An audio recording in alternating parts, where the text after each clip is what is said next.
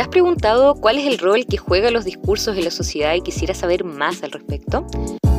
¿Has pensado que los discursos que lees o escuchas a diario no son neutrales o transparentes? ¿Te gustaría conocer a otras personas con las mismas dudas o inquietudes que tú? Entonces el podcast Discursos Sacan Discursos es para ti. A través de entrevistas a distintas invitadas, Camila y Carolina conversarán sobre lo que significa hacer estudios críticos del discurso en Chile, revelando las historias y los desafíos que están detrás de la investigación. Sintoniza con ellas y disfruta del capítulo que tienen preparado.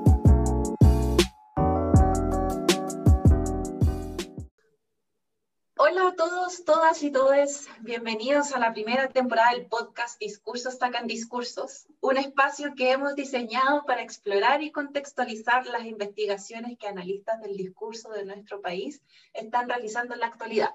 Vamos a ir repasando sus inspiraciones y los desafíos que han enfrentado al analizar diversas problemáticas sociales desde los estudios críticos del discurso. Mi nombre es Carolina Pérez Arredondo, soy doctora en lingüística y profesora asistente de la Facultad de Educación y Ciencias Sociales de la Universidad Andrés Bello. Pero no estoy sola, eh, con este, en este lindo proyecto me acompaña mi querida Camila Cárdenas Neira, doctora en traducción y ciencias eh, del lenguaje y profesora asistente de la Facultad de Filosofía y Humanidades de la Universidad Austral de Chile. Juntas estamos coordinando el grupo de estudios críticos del discurso de la delegación chilena de la Asociación Latinoamericana de Estudios del Discurso, ALED. Hola Camille, ¿cómo estás? Hola Carola, estoy bien y estoy también muy emocionada por poder eh, presentar eh, a, la, a la invitada que nos acompaña el día de hoy. Está con nosotras Teresa Teiza, eh, quien obtuvo su doctorado en lingüística por la Universidad de California Davis de Estados Unidos y actualmente se desempeña como profesora asociada del Departamento de Ciencias del Lenguaje de la Pontificia Universidad Católica de Chile. Teresa es editora de la revista de la Asociación Latinoamericana de Estudios del Discurso, RALED, junto con la profesora de la Universidad de Brasilia, Viviana Resende, y junto con ella también es coeditora de la revista Discurso y Sociedad. Teresa ha sido investigadora responsable de proyectos en las áreas del estudio del discurso social, la lingüística sistémico-funcional, el discurso de la historia y la relación entre lenguaje, educación e ideología. Muchas gracias, Teresa, por aceptar nuestra invitación. ¿Cómo estás? Muy bien, muchas gracias a ustedes y, celebro esta iniciativa, ¿no? que me parece eh, muy lindo de poder de poder conversar, ¿no? de poder conversar de lo que ha sido nuestra experiencia, bueno, humana e investigativa. Perfecto. Muchas gracias. Muchas gracias. Bueno, para comenzar, para que nuestra comunidad te conozca algo más en profundidad, eh, lo primero que quisiéramos preguntarte es lo siguiente. ¿Qué te motivó en lo personal a explorar y desarrollarte como investigadora en el campo de los estudios críticos del discurso? Bueno, yo creo que en términos personales, ineludible eh, no pensar en crecer bajo dictadura. Para mí eso fue absolutamente marcador. Son 17 años de dictadura que experimenté desde los 9 años, entonces es como que solo conocí la dictadura, ¿no? Hasta, eh, de hecho, nació mi primer hijo todavía en dictadura, ¿no? Entonces, creo que eso personalmente me marcó de una manera muy importante de, poder entender procesos e incluso poder entenderlos desde donde, desde donde uno vivió, ¿no? desde donde uno creció, ah, y también después poner otras capas más teóricas, más analíticas, más sistemáticas eh, a esa experiencia y la experiencia de tantos, ¿no? Que, que no es solamente chilena, sino que también latinoamericana. ¿no? Entonces, eh, sin lugar a dudas que yo creo que eso es lo que primero tendría que decir. Y también eh, el que soy profesora, eh, soy profesora de, enseñanza media, soy profesora de, lenguaje, mm, me, me, dediqué a eso por mucho tiempo. De hecho, seguí estudiando lingüística por, por tratar de ser mejor profesora. Esa fue una de... Eh, y claro, uno dice, bueno, ser profesora de enseñanza media y estudios críticos del discurso parecen realidades muy lejanas, pero en realidad no lo son, porque parte de querer seguir trabajando y seguir estudiando era poder ah, construir con mis estudiantes una mejor comprensión del lenguaje y cuáles eran los planteamientos, las ideas que allí eh, se estaban expresando. Entonces, creo que eso ha marcado profundamente mi vida, ¿no? Creo que ser, como digo yo, profe ha sido como transversal hasta, hasta el día de hoy, ¿no? Hasta el día de hoy eh, con... Ah, nada, con jóvenes o más adultos. De hecho, cuando empecé a enseñar, eh, me dieron un, me dieron, digo yo, porque me dieron, un reemplazo en la Escuela Artística en el ISUCH, la Escuela Artística de la Universidad de Chile. Y yo venía recién saliendo, cuando uno sale de pregrado, ¿no? Que uno sabe algunas cosas, creo yo. Claro, sí. Solo eso. Y me dijeron, bueno, quinto básico, que los chicos iban en quinto básico, ¿no? Porque además estaban estudiando música, ballet, en fin, lo, lo que estuviesen estudiando en, en la, en la universidad, como en la preparación ¿no? de, en, la Chile para empezar una carrera profesional. De quinto básico a cuarto medio.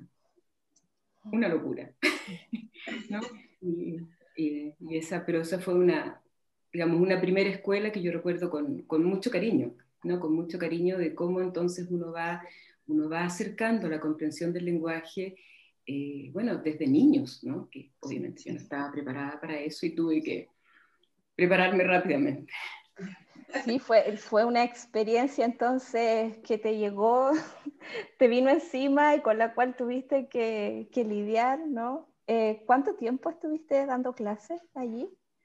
Bueno, allí fue un año cuando, bueno, típicamente cuando uno empieza a trabajar, que uno empieza con reemplazos. Entonces, mis dos primeros años de trabajo fueron reemplazos hasta que tuve un, un trabajo completo. Pero trabajé como profesora por ocho años. Perfecto. Entonces, profesora de liceo, profesora de colegio. Em, Teresa, y en este campo, eh, ¿cuáles han sido los referentes, ya sean nacionales o extranjeros, que han influido en la construcción de tu identidad como analista crítica del discurso? Eh,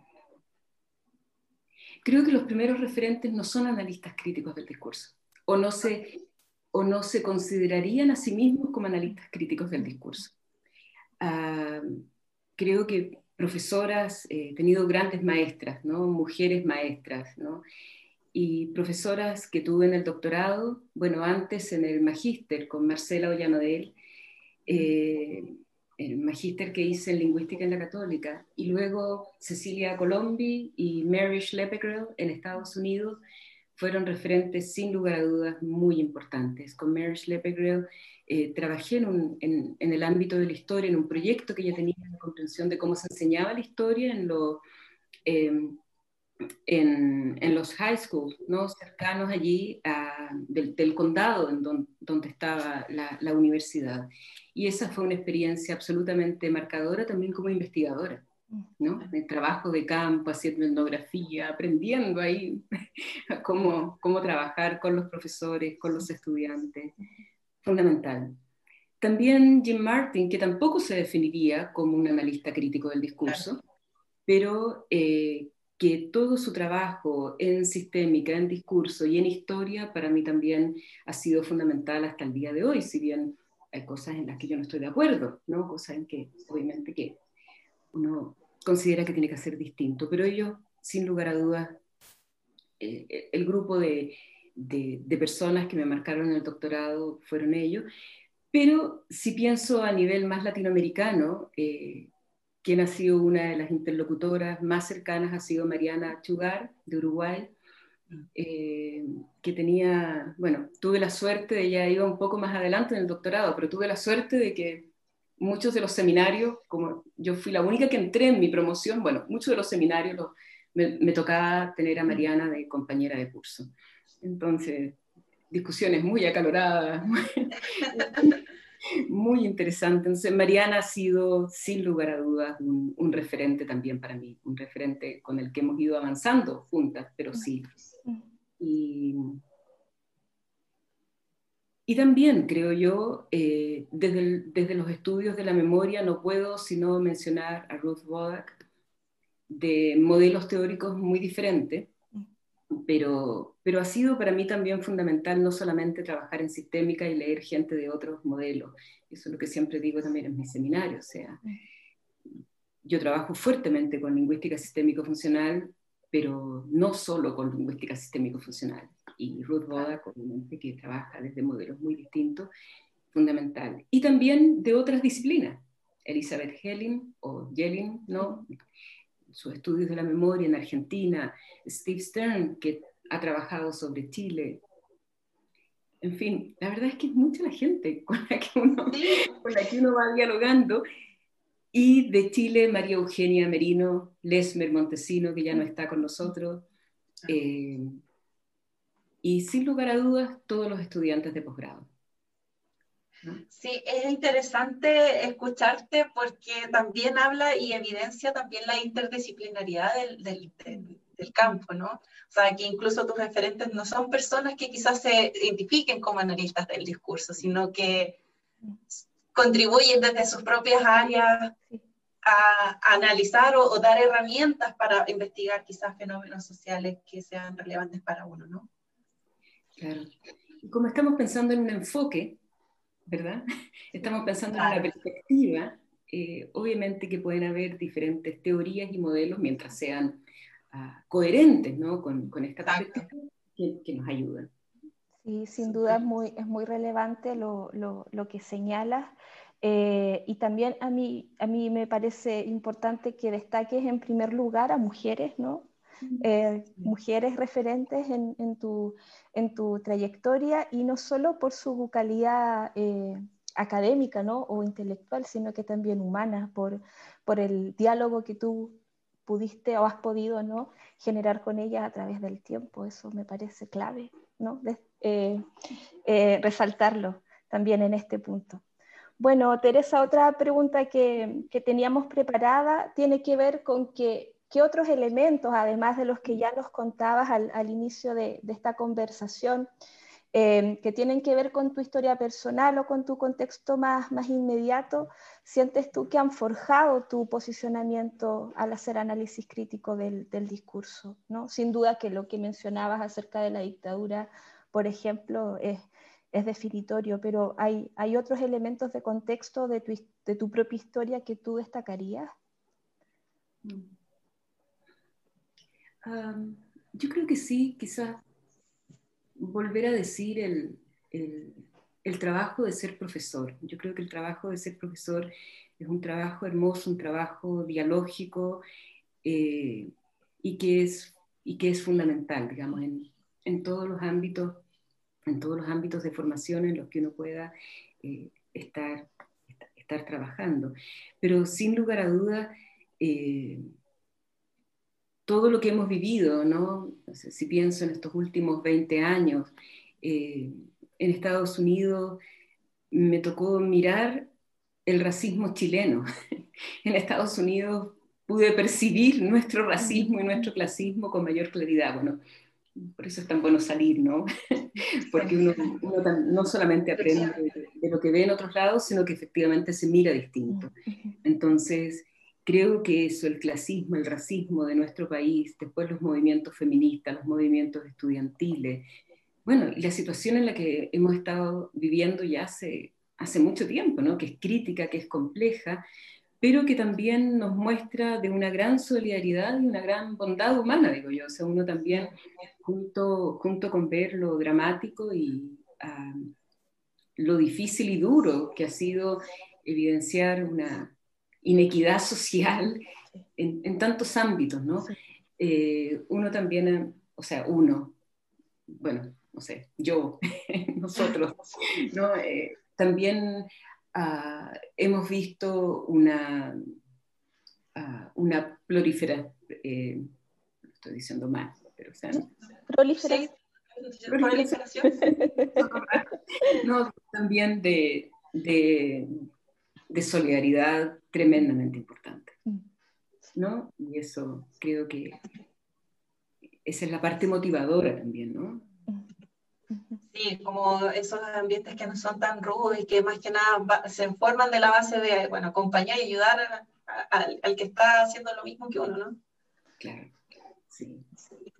Eh, Teresa, eh, bueno, has mencionado, bueno, tu trabajo eh, sobre memoria, eh, y cómo esto, y, como tu contexto, tu historia personal como profesora te ha, ayudado también, y tu contexto personal ha influenciado tu investigación.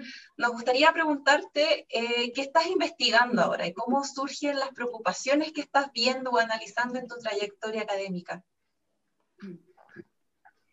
Eh, acabo de, terminar un libro que está en, que está que espero que vea la luz este año. Y en realidad es, yo creo que este libro es lo que yo quería escribir hace 10 años.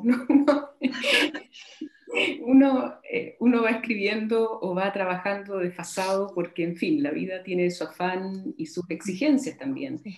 Y, este libro tiene que ver que con, eh, en realidad tiene que ver con varios, ah, con varios proyectos, ¿no? Mm.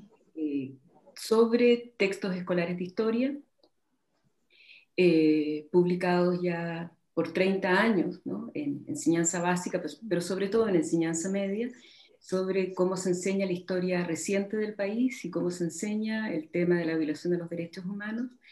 Eh, en, este, en este trabajo también incluyo todo lo que he investigado sobre la interacción en aula de lo que, cómo los profesores enseñan historia y no solamente cómo ellos enseñan, sino que cuál es el diálogo que se produce con los estudiantes, entrevistas a profesores, entrevistas a estudiantes de enseñanza media.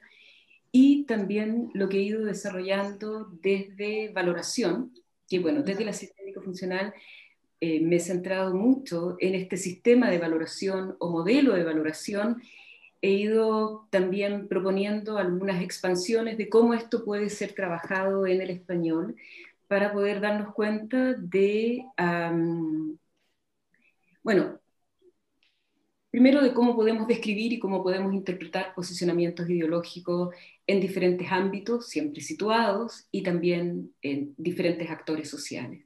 Entonces, en este libro trato de juntar todo esto, ¿no? de, ir mostrando eh, lo que he tratado de avanzar respecto de la descripción del el modelo de valoración para el español, eh, situado en el contexto de, bueno, ¿qué queremos que las nuevas generaciones recuerdan, recuerden, aprendan sobre la historia reciente de violación a los derechos humanos? Entonces, bueno, esto es algo que me motivaba ya hace mucho tiempo y que ahora creo que logro eh, logro ponerlo, ¿no? Eh, Pero ahí importante el timing, porque sigue siendo un tema mucho más que relevante, sobre todo que ha surgido en los últimos dos años, aquí en el país por lo menos. Bueno, y ahora con lo que está pasando en Colombia. Además, exacto. exacto. Pero dicen, dicen, un país sin historia está condenado a repetir. No, sigue, sigue siendo completamente vigente. Perdón, Camila, estabas diciendo. No, que sigue siendo completamente vigente. Totalmente, totalmente.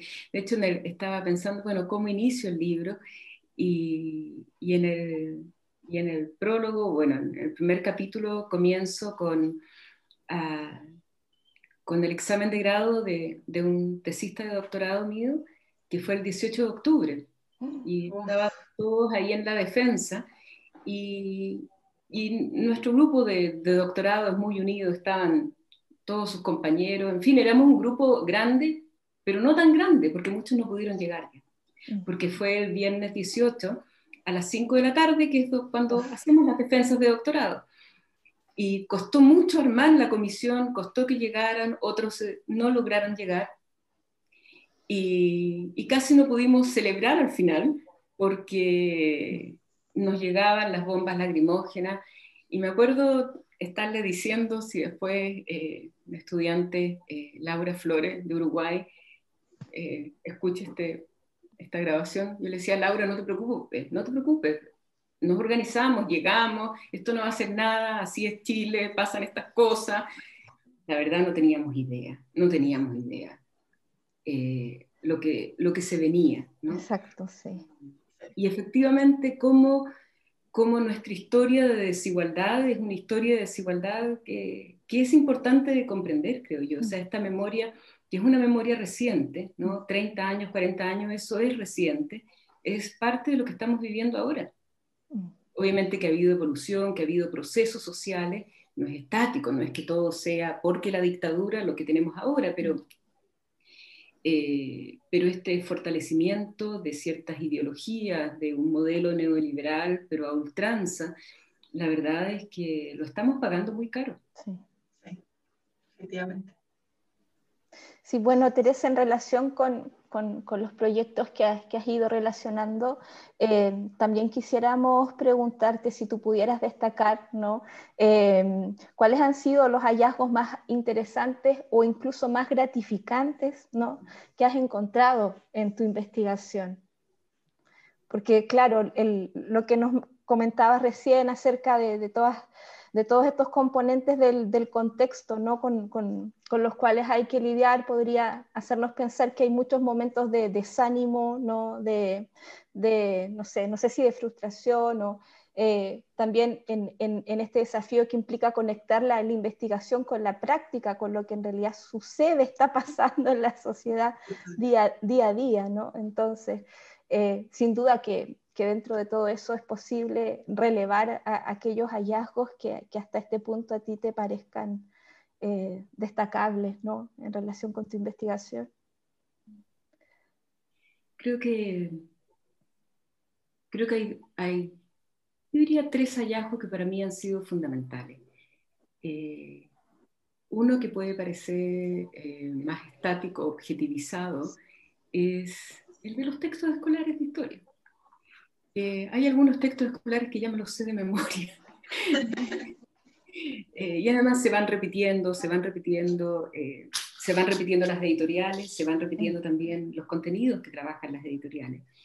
Pero después de trabajar 30 años mirando el cómo se representa, se valora, se articula la historia reciente en los textos escolares, también he ido descubriendo el gran valor que tienen. Han sido tremendamente criticados, y también los critico, son, son parciales, son fragmentados, pero, pero creo que allí hay un material en términos de, de los diferentes tipos de testimonios visuales y de testimonios uh, históricos, me, me, refiero aquí a testimonios históricos o de fuentes históricas visuales y verbales riquísimas, mm. parceladas, fragmentadas pero cuando el profesor toma esto, ¿no? de un material que se reparte, mm, en muchos lugares de Latinoamérica no existe este tipo de materiales, ¿no? y ahora también está, es, es, es virtual, ¿no? y hay mucho material que produce el ministerio. Entonces, con todo lo que nosotros podamos criticar los textos escolares, allí hay un material valiosísimo de trabajo. Insisto, podrían ser mucho mejores, pero ahí hay un material de trabajo importante. Entonces, eso es como lo más como un objeto. Pero creo que lo que más me ha emocionado es la grabación de eh, interacciones en aula. Es decir, lo que yo llamo micro, pero en realidad es como micro-meso, espacio de práctica de la memoria, de un hacer de la memoria. Es decir, no vemos, podemos ver lo que aparece a nivel cultural más público, eh, respecto de lo que se hace de la memoria o de la historicidad de la memoria, recuperación de la memoria en sitios, monumentos, lugares, espacios, teatro, etc.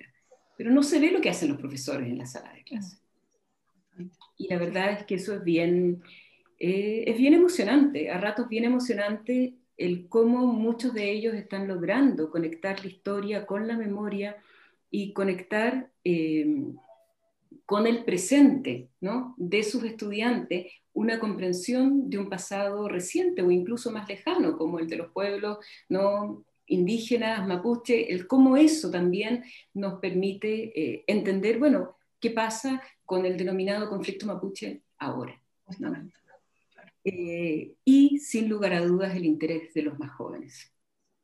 El interés, o sea, entrevistando a... Mm, digo chicos, bueno, de decir que ya estoy más vieja, entonces digo chicos, ¿no? de, de, enseñanza media y, y, ver el interés, las ganas de saber. Obviamente que no son todos y, y, hay, no son un grupo homogéneo de ninguna manera, pero de qué manera ellos rescatan la necesidad de entender la historia de Chile y Latinoamericana. De qué manera ellos consideran, bueno, queremos saber más, queremos saber con mayor profundidad. Eh, y queremos entender mejor qué pasa, no solamente a nivel nacional, queremos entender qué pasa con nuestras familias, porque hay temas que no podemos conversar, eh, qué ha pasado, bueno, hay algunos han sido más tocados o menos tocados con los derechos humanos, de hace tiempo, pero también con lo que está pasando ahora. Entonces, creo que eso ha sido lindísimo. O sea, la, conversación con ellos eh, y el interés que ellos, ah, digamos, ellos han dado respuestas mucho más claras respecto de por qué tenemos que estudiar historia y por qué tenemos que historizar la memoria para poder situarnos en este presente, ¿no? Insisto, algunos con una visión política mucho más marcada, ¿no? Y otros más bien, bueno, quiero entender qué pasa en mi casa, ¿no? Sí, sí sin duda. Y esto último que nos señalas también eh, puede, puede dar cuenta, puede darnos pistas eh, para comprender por qué el rol de la juventud ha sido tan importante en las últimas décadas. Eh, en, en, los movimientos sociales, bueno, propiamente estudiantiles, no feministas incluso, y en el mismo estallido social, porque, porque claro que hay, hay, se evidencia ¿no? un, un, interés o una recuperación de, las memorias y al mismo tiempo se evidencia que pudieron haber cortes o fracturas en la transmisión intergeneracional de estas memorias, ¿no? Con respecto a sus padres o a sus abuelos. Así que eh, sin duda que, es emocionante como tú indicas que, los y las estudiantes em, den a conocer esto, ¿no? Eh, cuando tú hablas con ellos, lo destaquen. Claro, incluso algunas acciones, bueno, ustedes, ustedes están haciendo una contribución muy relevante, creo yo, en, el estudio ¿no? de, de, los jóvenes ¿no? y de los movimientos sociales. Eh, y, ah, bueno, releí varios de sus trabajos precisamente escribiendo el libro, así que fue, fue bonito, ¿no? Eh, pero los volví a leer precisamente porque estaba, eh, estaba tratando de relevar este aspecto. Decía, bueno, ¿quiénes más han trabajado con los jóvenes? Y obviamente que jóvenes chilenos y obviamente que pensé, pensé en ustedes dos. Eh, pero incluso hay acciones muy lindas, ¿no? Como, como el estudiante que le, que le regala a la profesora panfletos que tenía su papá guardado, ¿no? A una de las profesoras de historia que, que filmamos, porque dice, bueno, yo con esto, su papá era carabinero, es, entonces yo con esto no puedo, no puedo hacer nada, ¿no? Y el chico nunca participó, nunca dijo nada, no quiso participar en el focus group, no hizo nada. O sea, uno podría decir es, pero le regala este conjunto de panfletos porque sabe que para la profesora van a ser importantes, van a ser un, testimonio histórico importante, ¿no? Y es todo quizás lo que él alcanza a hacer, ¿no? Mm. Y después se mantiene en silencio. Oye, qué lindo. No, y también es, reflejo de su propia conciencia histórica, ¿no? Sí. como esos conflictos de la identidad, donde, donde como mm, dónde pertenezco, dónde quiero ir, de dónde vengo. Además, sí. y cómo en realidad uno tiene que ser tan respetuoso con eso. Por ejemplo, si, si, si me permiten volver a algo personal, ¿no? que yo sé que era lo primero, pero yo crecí en una familia de clase media muy poco eh, explícita en, digamos, con muy poca conversación política. Entonces, yo tuve, tuvieron que pasar muchos años para que yo entendiera qué significó ese camión militar que se llevó gente al frente de mi casa en Avenida Grecia. O sea, yo tenía nueve años, no tenía idea qué estaba pasando pero me quedó la imagen ¿no? de los militares llevándose gente de la casa del frente.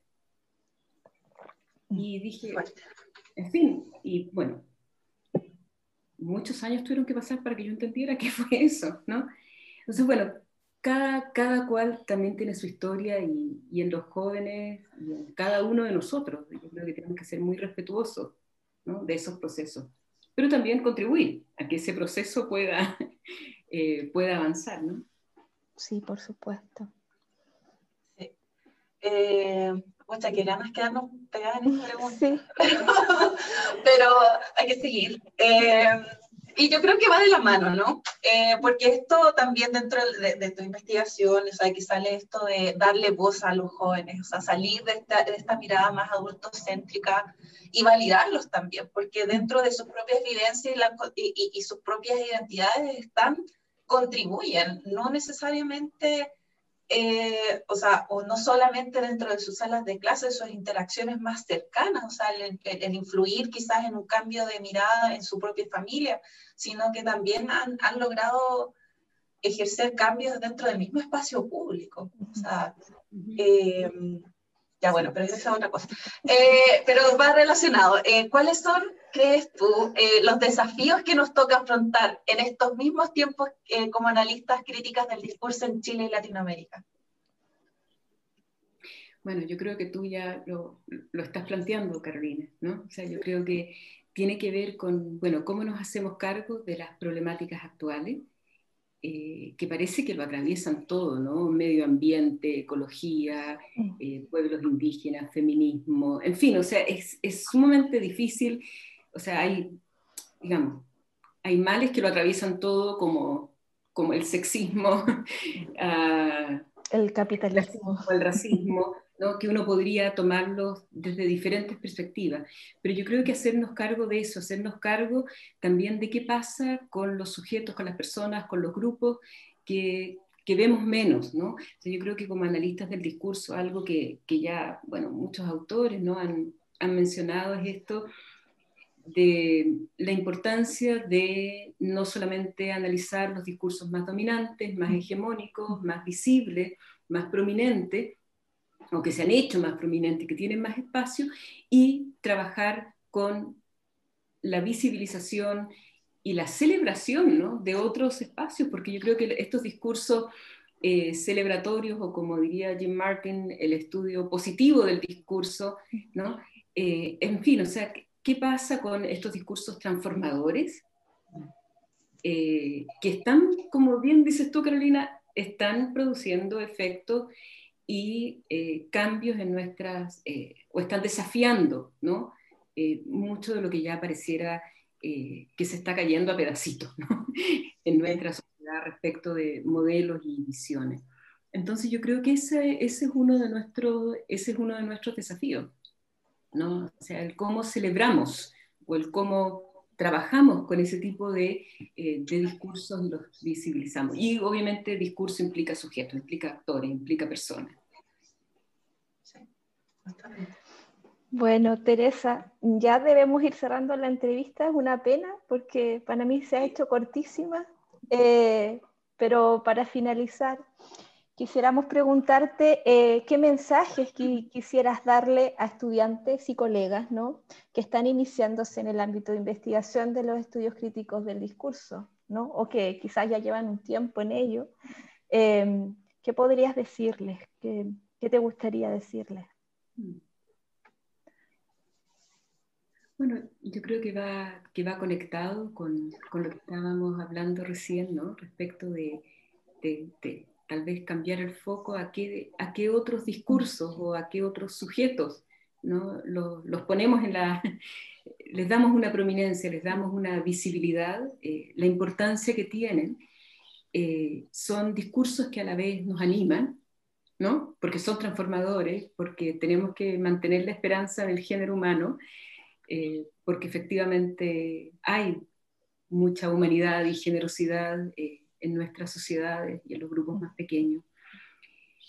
Creo que la integración de otros modos semióticos es importante. Yo he tratado de integrar eh, la integración de lo visual, de lo multimodal, de, de, un análisis crítico multimodal del discurso. Creo que sí es importante abrirnos a otros modos y abrirnos a otras disciplinas. Creo que es fundamental. Es decir, si en la medida que podamos armar equipos multidisciplinares, lo hagamos. Y en la medida en que podamos también integrar otros modos semióticos a nuestra investigación, que también lo hagamos. Y, sobre todo por los que están más jóvenes e iniciándose en esto, en que tienen muchísimo por delante, porque aquí hay mucho aprendizaje, ¿no? hay mucho por aprender, mucho por construir. Entonces, que, que, que se atrevan con eso. Y, y bueno, y, yo creo que en, que en estas investigaciones de, de, grupos menos visibles hay, bueno, veo a los estudiantes de doctorado que trabajan conmigo como sí hay un interés ¿no? por, por trabajar estos temas, eh, trabajar, por ejemplo, con la denominada discapacidad, que en realidad eh, está nombrada desde nuestra sociedad como una discapacidad. Eh, un estudiante muy querido, eh, Gerardo Godoy, que está trabajando con, con cómo, es, cómo subvierten esta idea de discapacidad, eh, sujetos ¿no? con, entre comillas, discapacidad sensorial, física, cognitiva. Y entonces, bueno, este tipo de trabajos nos permiten eh, mirar ¿no? otros grupos sociales que han tenido y que tienen un rol importantísimo en nuestra en, la construcción de la sociedad que somos ahora. O sea, no olvidar y el lenguaje construye realidades y son temas, problemáticas que han estado desde el principio. Foucault que hablaba de la construcción de la locura, ¿no? ¿Quién, ¿Quiénes, son, quiénes son efectivamente locos?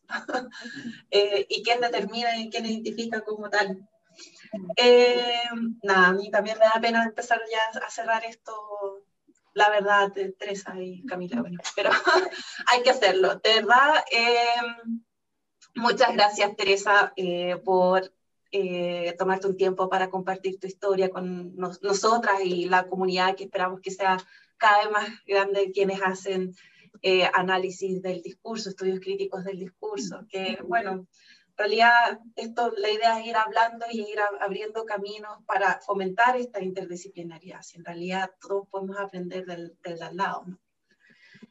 Bueno, muchas gracias, ha sido un placer tenerte con nosotras, de verdad que sí. muchas eh, gracias a ustedes.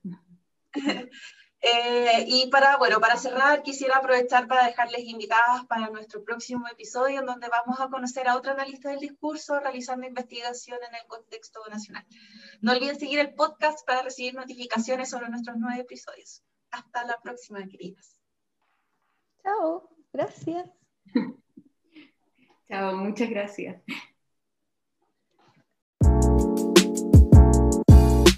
Muchas gracias por acompañarnos en un nuevo episodio de Discursos Sacan Discursos. Les invitamos a seguir el podcast en Spotify y en nuestra cuenta de Instagram Discursos Sacan Discursos para que puedan recibir notificaciones sobre nuestros próximos capítulos. También pueden revisar la página web y el Facebook de ALET Chile para tener más información sobre esta y otras actividades. Hasta pronto.